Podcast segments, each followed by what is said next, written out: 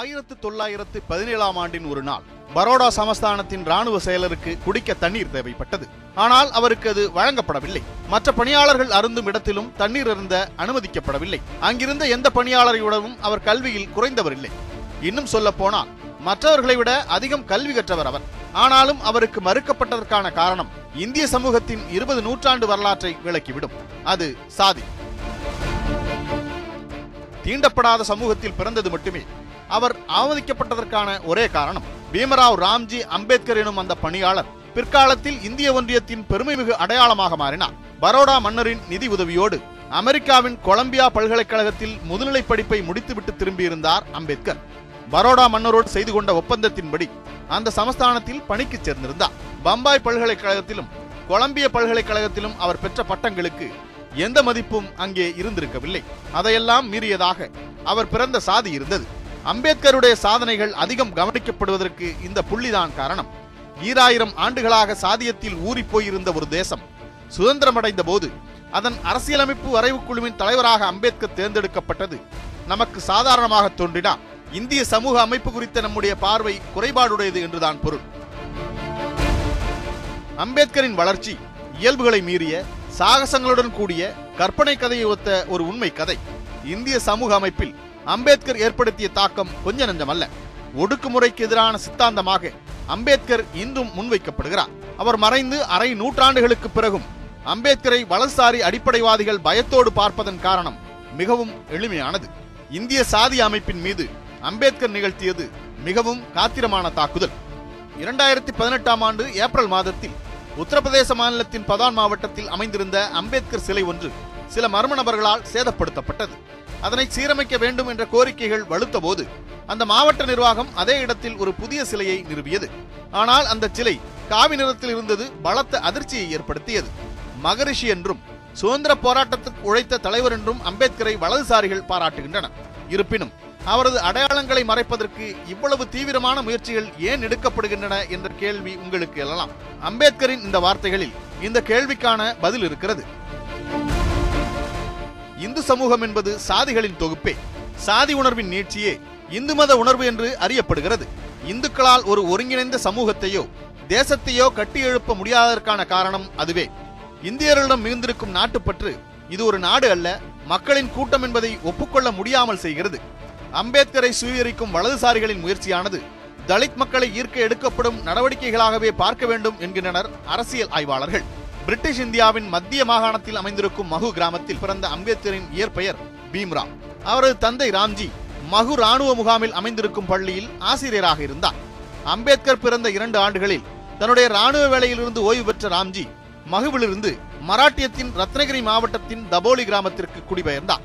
ஆனால் சாதி கொடுமைகள் காரணமாக ராம்ஜியால் அங்கு அதிக காலம் இருக்க முடியவில்லை.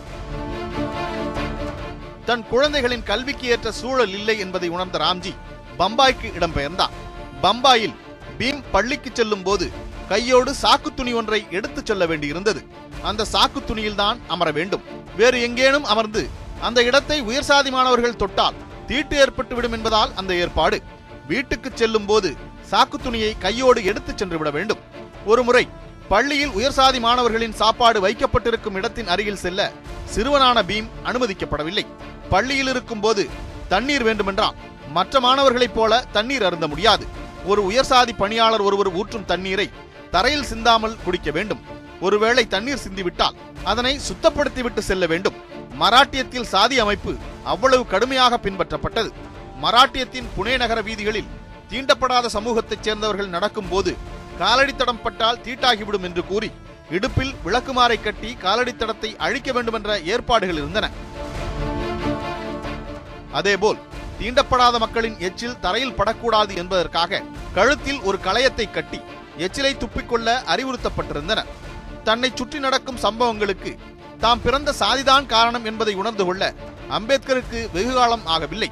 பீம் என்ற பெயரில் அம்பேத்கர் இணைந்தது எப்படி என்பது குறித்து மாறுபட்ட கருத்துக்கள் முன்வைக்கப்படுகின்றன. பீமின் ஆசிரியராக இருந்த அம்பேத்கர் என்பவர் பீமுக்கு அந்த பெயரை சூட்டியதாக ஒரு தரப்பினரும் பீமின் சொந்த கிராமமான அம்பவதேயின் திரிபே அம்பேத்கர் என்றானதாக இன்னொரு தரப்பினர் கூறுகின்றனர். பீம் மெட்ரிகுலேஷன் தேர்வில் தேர்ச்சி அடைந்தது தீண்டப்படாத மக்களால் கொண்டாடப்பட்டது. தீண்டப்படாதோர் படிக்கவே அனுமதிக்கப்படாத சூழலில் அம்பேத்கரின் தேர்ச்சி சாதனையாக பார்க்கப்பட்டது. மகர் சமூக மக்கள் அம்பேத்கருக்கு பாராட்டு விழா நடத்தினர். அந்த விழாவில் கேலுஸ்கர் என்பவர் அம்பேத்கருக்கு புத்தரின் வாழ்க்கை வரலாறு புத்தகத்தை பரிசாக அளித்தார். குழந்தை திருமணம் இயல்பாக இருந்த அந்த காலகட்டத்தில் பதினேழு வயதிலேயே அம்பேத்கருக்கு திருமணம் நடைபெற்றது. அம்பேத்கரின் மனைவி பெயர் ராமிபாய். பரோடா மன்னர் சாயாஜிராவ் கெய்க்வாடின் உதவியோடு பம்பாய் எல்பைன்ஸ்டோன் கல்லூரியில் கல்வியை தொடர்ந்தார் அம்பேத்கர். அங்கிங்கெனாதபடி சாதி கொடுமை எங்கும் அவரை துரத்தி வந்தது. கல்லூரி உணவகத்தில் அம்பேத்கருக்கு தேநீர் மறுக்கப்பட்டது. புறக்கணிப்பின் வழி அம்பேத்கரை வலிமையாளராக மாற்றிக் கொண்டிருந்தது. எல்பைன்ஸ்டோன் கல்லூரியில் பிஏ முடித்த அம்பேத்கருக்கு ராணுவத்தில் லெப்டினன்ட் வேலை கிடைத்தது. வெளிநாட்டில் படிக்க விரும்பும் ஏழை மாணவர்களுக்கு பரோடா மன்னர் நிதியுதவி அளிக்கிறார் என்கிற தகவல் கிடைத்ததும் அவரை சந்தித்து நிதியுதவி கோரிக்கைக்கான விண்ணப்பத்தை அளித்தார். அப்போது அவருக்கு ஒரு நிபந்தனை விதிக்கப்பட்டது. படிப்பு முடிந்ததும் பரோடா சமஸ்தானத்திற்காக வேலை செய்ய வேண்டும். ஆயிரத்து தொள்ளாயிரத்து பதிமூன்று ஜூன் நான்கு அன்று பரோடா அரசின் கல்வித்துறை அமைச்சருடன் அதற்கான ஒப்பந்தத்தில் கையெழுத்திட்டார் அம்பேத்கர். கல்விக்காக அமெரிக்காவின் நியூயார்க் சென்று சேர்ந்தார் அம்பேத்கர். அவருக்கு அமெரிக்கா புதுவிதமான அனுபவத்தை தந்தது. அதுவரை சாதி ரீதியிலான புறக்கணிப்புகளையும் ஒடுக்குமுறைகளையும் பார்த்த அம்பேத்கருக்கு அமெரிக்கா புதிய பூமியாக தோன்றியது. அமெரிக்காவில் இருந்தாலும் இந்தியாவில் அவர் சந்தித்த சாதிய கொடுமைகள் அவரது மனதில் ஆழமாக பதிந்திருந்தன. அதன் பலன் இந்தியாவில் சாதிய அமைப்பின் தோற்றம் மற்றும் வளர்ச்சி குறித்து ஆராயத் தொடங்கினார். புராதன இந்தியாவில் வர்த்தகம் என்கிற தலைப்பில் அம்பேத்கர் மேற்கொண்ட ஆராய்ச்சிக்காக அவருக்கு ஆயிரத்து தொள்ளாயிரத்து பதினைந்தாம் ஆண்டு எம்ஏ பட்டம் வழங்கப்பட்டது. கிழக்கிந்திய கம்பெனியின் வர்த்தக நடைமுறைகள் குறித்தும் அதில் அவர் ஆராய்ந்திருந்தார். அமெரிக்காவில் கல்வி கற்று வந்தபோது இந்திய சுதந்திர போராட்டத்தில் ஈடுபட்டு வந்த லாலா லஜபதி ராயை சந்தித்து உரையாடினார் அம்பேத்கர். இந்திய சுதந்திர போராட்டத்தில் கலந்து கொள்ளுமாறு அவருக்கு அழைப்பு விடுத்தார் லாலா லஜபதி ராய். ஆனால் அந்த அழைப்பை நிராகரித்தார் அம்பேத்கர். அப்போதைக்கு கல்வியில் மட்டுமே கவனம் செலுத்துவதென்று முடிவெடுத்தார் அவர். அமெரிக்காவில் படித்து முடித்த அம்பேத்கர் லண்டன் சென்று படிக்க விரும்பி ஆயிரத்து தொள்ளாயிரத்து பதினாறு ஜூனில் லண்டன் சென்று சேர்ந்தார். அங்கு சட்டக்கல்லூரி மற்றும் பொருளாதார பள்ளியில் படிப்பிற்காக சேர்ந்தபோது பரோடா சமஸ்தானத்திலிருந்து அவருக்கு ஒரு கடிதம் வந்தது. கல்வி உதவித்தொகைக்கான காலக்கெடு முடிந்து விட்டதால் உடனடியாக இந்தியா திரும்பி பணியில் சேருமாறு பணிக்கப்பட்டிருந்தார் அம்பேத்கர். உடனடியாக நாடு திரும்பிய அவர் பரோடா சமஸ்தானத்தில் பணியில் சேர்ந்தார். அவருக்கு ராணுவ செயலர் பதவி அளிக்கப்பட்டது. பரோடா சமஸ்தானத்திற்கு வந்தபோது அவர் தீண்டப்படாதவர் என்பதால் அவரை வரவேற்க செல்லாமல் தவிர்த்தனர் பரோடா சமஸ்தான பணியாளர்கள். இந்த தொகுப்பின் தொடக்கத்தில் நாம் பார்த்த அவமதிப்புகள் எல்லாவற்றையும் பரோடா சமஸ்தான பணியின் போது அவர் சந்தித்தார். அலுவலகத்தில் நடந்த அவமதிப்புகளை விட தங்குவதற்கு இடமில்லாமல் அவர் அதிகம் அவதிப்பட்டார். அதன் காரணமாக வெகு விரைவிலேயே பரோடா சமஸ்தான வேலையை ராஜினாமா செய்துவிட்டு பரோடாவை விட்டு வெளியேறிவிட்டார். பம்பாயில் அமைந்திருந்த சைதன்ஹாம் கல்லூரியில் பொருளியல் பேராசிரியராக அவருக்கு வேலை கிடைத்தது. பணத்தை சேமித்து விரைவில் பாதியில் விட்ட வெளிநாட்டு படிப்பை தொடர முடிவு செய்தார் அம்பேத்கர். அந்த கல்லூரியில் அம்பேத்கர் பேராசிரியராக நியமிக்கப்பட்டது பல மாணவர்களுக்கு பிடிக்கவில்லை. தீண்டப்படாத சமூகத்தில் பிறந்த ஒருவர் தங்களுக்கு பாடம் சொல்லிக் கொடுப்பதா என அவர்கள் கொந்தளித்தனர். ஆனால் அம்பேத்கர் அவர்களை விரைவிலேயே கவர்ந்தார். அவருடைய மொழிநடை பழகும் விதம் ஆகியவற்றால் ஈர்க்கப்பட்ட மாணவர்கள் அம்பேத்கரின் வகுப்புக்கு அதிகமாக வர ஆரம்பித்தனர். அம்பேத்கர் பாடம் எடுக்கிறார் என்றால் அந்த வகுப்புகள் நிரம்பி வழிந்தன. எந்த அளவிற்கு அது சென்றதென்றால் அம்பேத்கர் எந்த பாடம் நடத்தினாலும் அதில் கலந்து கொள்ள பல மாணவர்கள் சிறப்பு அனுமதி பெற்றிருந்தனர். அங்கும் சாதி வேறு வடிவில் பிரச்சனையாக வந்தது. அம்பேத்கரின் புகழ் அங்கிருந்த சில உயர் சாதி பேராசிரியர்களுக்கு பிடிக்கவில்லை. பேராசிரியர்கள் அமரும் இடத்தில் அமரக்கூடாது. மற்றவர்களுக்கான இடத்தில் தண்ணீர் அருந்தக்கூடாது என்று பிரச்சனை செய்தனர். தான் கற்ற கல்வி தன் மீதான அடக்குமுறைகளை எள்ளளவும் அசைக்கவில்லை என்பதை உணர்ந்த அம்பேத்கர் தீண்டாமைகளுக்கு எதிராக போராடும் மனநிலைக்கு வந்திருந்தார். ஆயிரத்து தொள்ளாயிரத்து பதினெட்டாம் ஆண்டு பிரிட்டிஷ் அரசாங்கத்தால் அமைக்கப்பட்ட சவுத்பாரா கமிட்டியால் அழைக்கப்பட்டிருந்தார் அம்பேத்கர். வாக்காளர் பட்டியல் உருவாக்குவது தொகுதி பிரிப்பது இந்தியாவில் அரசு அமைப்பது குறித்து இந்தியாவில் வாழும் எல்லா சமூக மக்களின் கருத்துக்களை கேட்க இந்த கமிட்டி உருவாக்கப்பட்டது. இதில் தீண்டப்படாதோரின் பிரதிநிதியாக அழைக்கப்பட்டிருந்தார் அம்பேத்கர். மேல் சாதியினரும் தீண்டப்படாத சமூகத்தில் பிறந்தவர்களும் ஒரே மதத்தைச் சேர்ந்தவர்கள்தான். எனவே தீண்டப்படாத சமூகத்தில் பிறந்தவர்களுக்கு சம உரிமை அளிக்க வேண்டியது மேல் சாதியினரின் கடமை.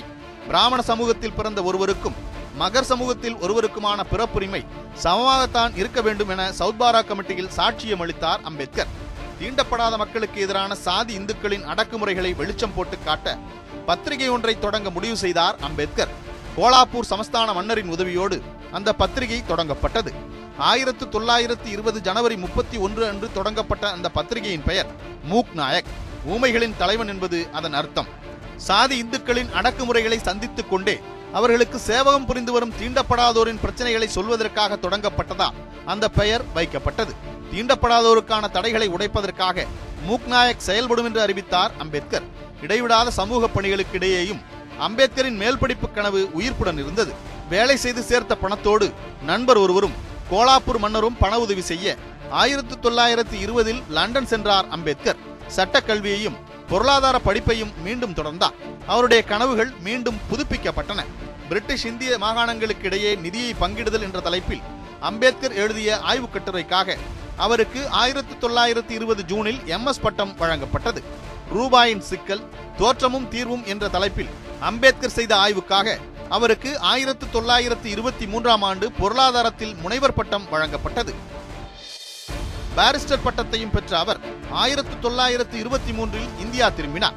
பம்பாயில் வழக்கறிஞராக தன்னுடைய பணியை தொடங்கிய அம்பேத்கரை சாதி சிக்கல்கள் அங்கும் தொடர்ந்ததால் வெற்றிகரமான வழக்கறிஞராக தொடர முடியவில்லை. செல்லுமிடமெல்லாம் விடாமல் துரத்தும் தீண்டாமை கொடுமைக்கு எதிராக ஒரு அமைப்பாக திரண்டு போராட வேண்டியதின் அவசியத்தை உணர்ந்தார் அம்பேத்கர். ஆயிரத்து தொள்ளாயிரத்து இருபத்தி நான்காம் ஆண்டு பகிஷ்கரித் ஹித்தகாரணி சபா என்கிற இயக்கம் உருவாக்கப்பட்டது. தீண்டப்படாதோரின் கல்வி பொருளாதார நிலையை மேம்படுத்த உருவாக்கப்பட்ட இந்த அமைப்பின் நிர்வாகக் குழு தலைவராக அம்பேத்கர் இருந்தார். இந்திய மக்களால் மகாத்மா என்று மதிக்கப்பட்ட காந்தியை கடுமையாக விமர்சித்த அம்பேத்கர் அவர் மீதான புனித பிம்பங்களை அடித்து நொறுக்கினார். தீண்டப்படாத மக்களின் உரிமைகள் குறித்து காந்திக்கு எந்த கவலையும் இல்லை என்றும் அவர் குற்றம் சாட்டினார். ஆயிரத்து தொள்ளாயிரத்து இருபத்தி ஏழு அப்போதைய காலகட்டத்தில் தீண்டப்படாத மக்கள் பொது குளங்களில் இறங்கி நீரருந்த தடை விதிக்கப்பட்டிருந்தது. அவர்கள் நீரெடுத்தால் குளம் தீட்டாகிவிடும் என்று கூறி அதற்கு தடை விதிக்கப்பட்டிருந்தது. ஆயிரத்து தொள்ளாயிரத்து இருபத்தி மூன்றில் பம்பாய் சட்டமன்றத்தில் தீண்டப்படாத மக்கள் பொதுக்குளத்தில் தண்ணீர் எடுக்க வழி செய்யும் வகையில் மசோதா கொண்டு வரப்பட்டது ஆனால் அது நடைமுறையில் பின்பற்றப்படவில்லை. மகத் என்கிற ஊரில் இருந்த சவுதார் குளத்தில் தண்ணீர் எடுக்கும் போராட்டத்தை நடத்த முடிவு செய்தார் அம்பேத்கர். ஆயிரத்து தொள்ளாயிரத்து இருபத்தி ஏழாம் ஆண்டு மார்ச் பத்தொன்பது மற்றும் இருபதாம் தேதிகளில் மகத் நகரில் மாநாடு ஒன்றிற்கு அழைப்பு விடுத்த அம்பேத்கர் அதன் மூலம் தண்ணீர் எடுக்கும் போராட்டம் நடத்த திட்டமிட்டார். அந்த மாநாட்டில் அம்பேத்கர் நிகழ்த்திய உரையும் அதில் நிறைவேற்றப்பட்ட தீர்மானங்களும் வரலாற்று முக்கியத்துவம் வாய்ந்தவை. மகர் சமூக மக்கள் ராணுவத்தில் இணைய தடை விதிக்கப்பட்டிருப்பதாக கூறிய அம்பேத்கர் முன்னர் மகர் சமூக மக்களுக்கென்றே தனி ரெஜிமெண்ட் இருந்ததை சுட்டிக்காட்டினார். தீண்டப்படாத மக்கள் இறந்த மாடுகளின் இறைச்சியை உண்ணுவதை நிறுத்த வேண்டும் என கோரிக்கை விடுத்தார். இந்த கருத்தின் அடிப்படையிலேயே அம்பேத்கர் மாட்டிறைச்சிக்கு எதிரானவர் என்ற திரிபு பிரச்சாரம் முன்னெடுக்கப்படுகிறது. இறந்த மாடுகளின் உடலை தீண்டப்படாத மக்கள் அப்புறப்படுத்தக்கூடாது. இந்த வேலையை செய்ய தீண்டப்படாதோரை அழைக்கக்கூடாது என சாதி இந்துக்களுக்கு வேண்டுகோள் விடுத்தும் தீர்மானம் நிறைவேற்றப்பட்டது. மாநாட்டில் திரண்டிருந்த மக்களோடு திரளாக ஊர்வலமாக சென்ற அம்பேத்கர் மகத் குளத்தில் இறங்கி நீர் அருந்தினார் இந்த சம்பவம் நாடு முழுவதும் பெரும் தாக்கத்தை ஏற்படுத்தியது. கடும் கோபமடைந்த சாதி இந்துக்கள் மாநாட்டில் திரண்டிருந்த மக்கள் மீது தாக்குதல் நடத்தினர். பின்னர் அந்த குளத்தில் மாட்டுச்சாணம் கோமியம் ஆகியவற்றால் தீட்டு கழிக்கப்பட்டது. இதை அருவருப்பான நிகழ்வு என்று விமர்சித்தார் அம்பேத்கர். ஆயிரத்து தொள்ளாயிரத்து இருபத்தி ஏழாம் ஆண்டு பம்பாய் சட்டமன்றத்திற்கு தாழ்த்தப்பட்ட மக்களின் பிரதிநிதியாக தேர்ந்தெடுக்கப்பட்டார் அம்பேத்கர். காவல்துறையில் தீண்டப்படாத மக்களுக்கு இடம் அளிக்கப்படாதது பற்றியும் தீண்டப்படாத மாணவர்கள் பள்ளிகளில் நடத்தப்படும் விதம் குறித்தும் சட்டமன்றத்தில் பேசினார் அம்பேத்கர். அதே ஆண்டு பிரிட்டிஷ் அரசாங்கத்தால் சர் ஜான் சைமன் தலைமையிலான ஒரு குழு இந்தியாவிற்கு அனுப்பப்பட்டது. ஆயிரத்து தொள்ளாயிரத்து பத்தொன்பதாம் ஆண்டு அறிமுகப்படுத்தப்பட்ட இரட்டை ஆட்சி முறை குறித்து ஆராய அனுப்பப்பட்ட அந்த குழுவை புறக்கணிப்பதாக காங்கிரஸ் அறிவித்தது. அந்த குழு செல்லும் இடங்களில் எல்லாம் கருப்பு கொடி காட்டி போராட்டம் நடத்தச் சொல்லி காங்கிரசாரை பணித்தார் காந்தி. ஆனால் அதிலிருந்து மாறுபட்ட அம்பேத்கர் சைமன் குழுவை வரவேற்றதுடன் அந்த அமைப்பின் முன் ஆஜராகி சாட்சியம் அளித்தார். தீண்டப்படாத மக்களுக்கு கல்வியில் உரிய பிரதிநிதித்துவம் வழங்க வேண்டும் என சைமன் குழுவிடம் கோரிக்கை வைத்தார் அம்பேத்கர். அந்த தருணத்தில் பம்பாய் நெசவாளை தொழிற்சாலையில் வேலை நிறுத்தம் நடைபெற்றது. இதனை கடுமையாக எதிர்த்த அம்பேத்கர் வேலை நிறுத்தம் என்பது ஒரு சிறந்த ஆயுதம். அதனை தேவையில்லாமல் அடிக்கடி பயன்படுத்தினால் அதன் முனை மழுங்கிவிடும் என்றார் அப்போது கம்யூனிஸ்டுகளின் மீதும் விமர்சனத்தை முன்வைத்த அம்பேத்கர் குறிப்பிட்ட அந்த தொழிற்சாலையில் தீண்டப்படாத சமூக மக்களுக்கு சில பணிகள் வழங்கப்படுவதில்லை.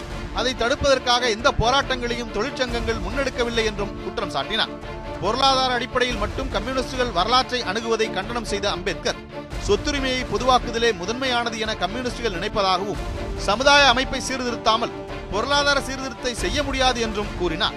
அதே சமயம் வேலை நிறுத்தத்திற்கு எதிரானவர் அல்ல அம்பேத்கர். ஆயிரத்து தொள்ளாயிரத்து முப்பத்தி எட்டாம் ஆண்டு தொழிலாளர்கள் வேலை நிறுத்தம் செய்வதை சட்டவிரோதம் என்று அறிவித்த மசோதாவை அவர் கடுமையாக எதிர்த்தார். சமத்துவ சமுதாயத்தை உருவாக்குவதற்கான புரட்சியை செய்ய வேண்டுமென்றால் அதற்கு இந்திய பாட்டாளிகள் இணைய வேண்டும். ஆனால் அதற்கு தடையாக சாதி இருப்பதாகவும் முதலில் சமுதாய அமைப்பை சீர்திருத்த வேண்டும் எனவும் கூறினார் அம்பேத்கர். லண்டனில் முதல் வட்டமேஜை மாநாட்டில் ஒத்துழையாமை இயக்கம் காரணமாக காங்கிரஸ் கலந்து கொள்ளவில்லை. ஆனால் அம்பேத்கர் கலந்து கொண்டார். அதற்கு காங்கிரஸ் கடும் எதிர்ப்பை தெரிவித்தது.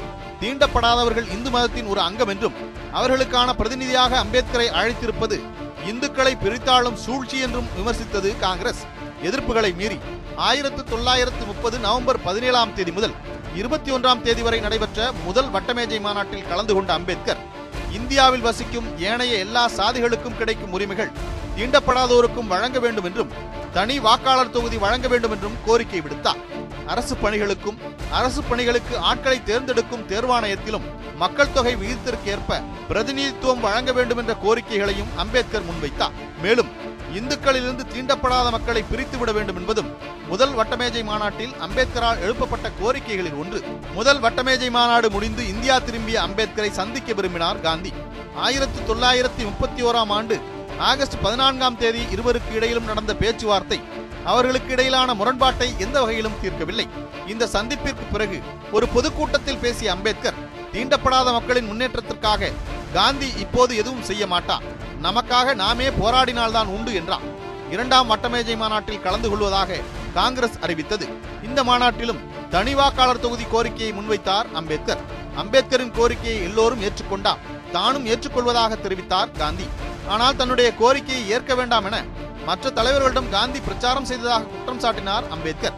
காந்திக்கும் அம்பேத்கருக்கும் ஏற்பட்ட மோதலால் குழப்பம் ஏற்படவே முடிவெடுக்கும் உரிமையை தனக்கு வழங்குமாறு கோரினார் அன்றைய பிரிட்டன் பிரதமர் ராம்சே மெக்டொனால்ட். இதனை காந்தியும் அம்பேத்கரும் ஒப்புக்கொண்டனர். தீண்டப்படாத மக்களுக்கு தனி வாக்காளர் தொகுதி வழங்க முடிவெடுத்தார் ராம்சே. தன்னுடைய மரணத்திற்கு ஒப்பானது என்று விமர்சித்த காந்தி இந்த முடிவு கைவிடப்படும் வரை உண்ணாவிரதம் இருக்கப் போவதாக அறிவித்தார். அரசியல் களத்தில் இது சற்று பரபரப்பை ஏற்படுத்தியது. காந்தியின் உயிருக்கு ஆபத்து ஏற்பட்டிருப்பதாக கூறி அம்பேத்கருக்கு நெருக்கடிகள் தரப்பட்டன.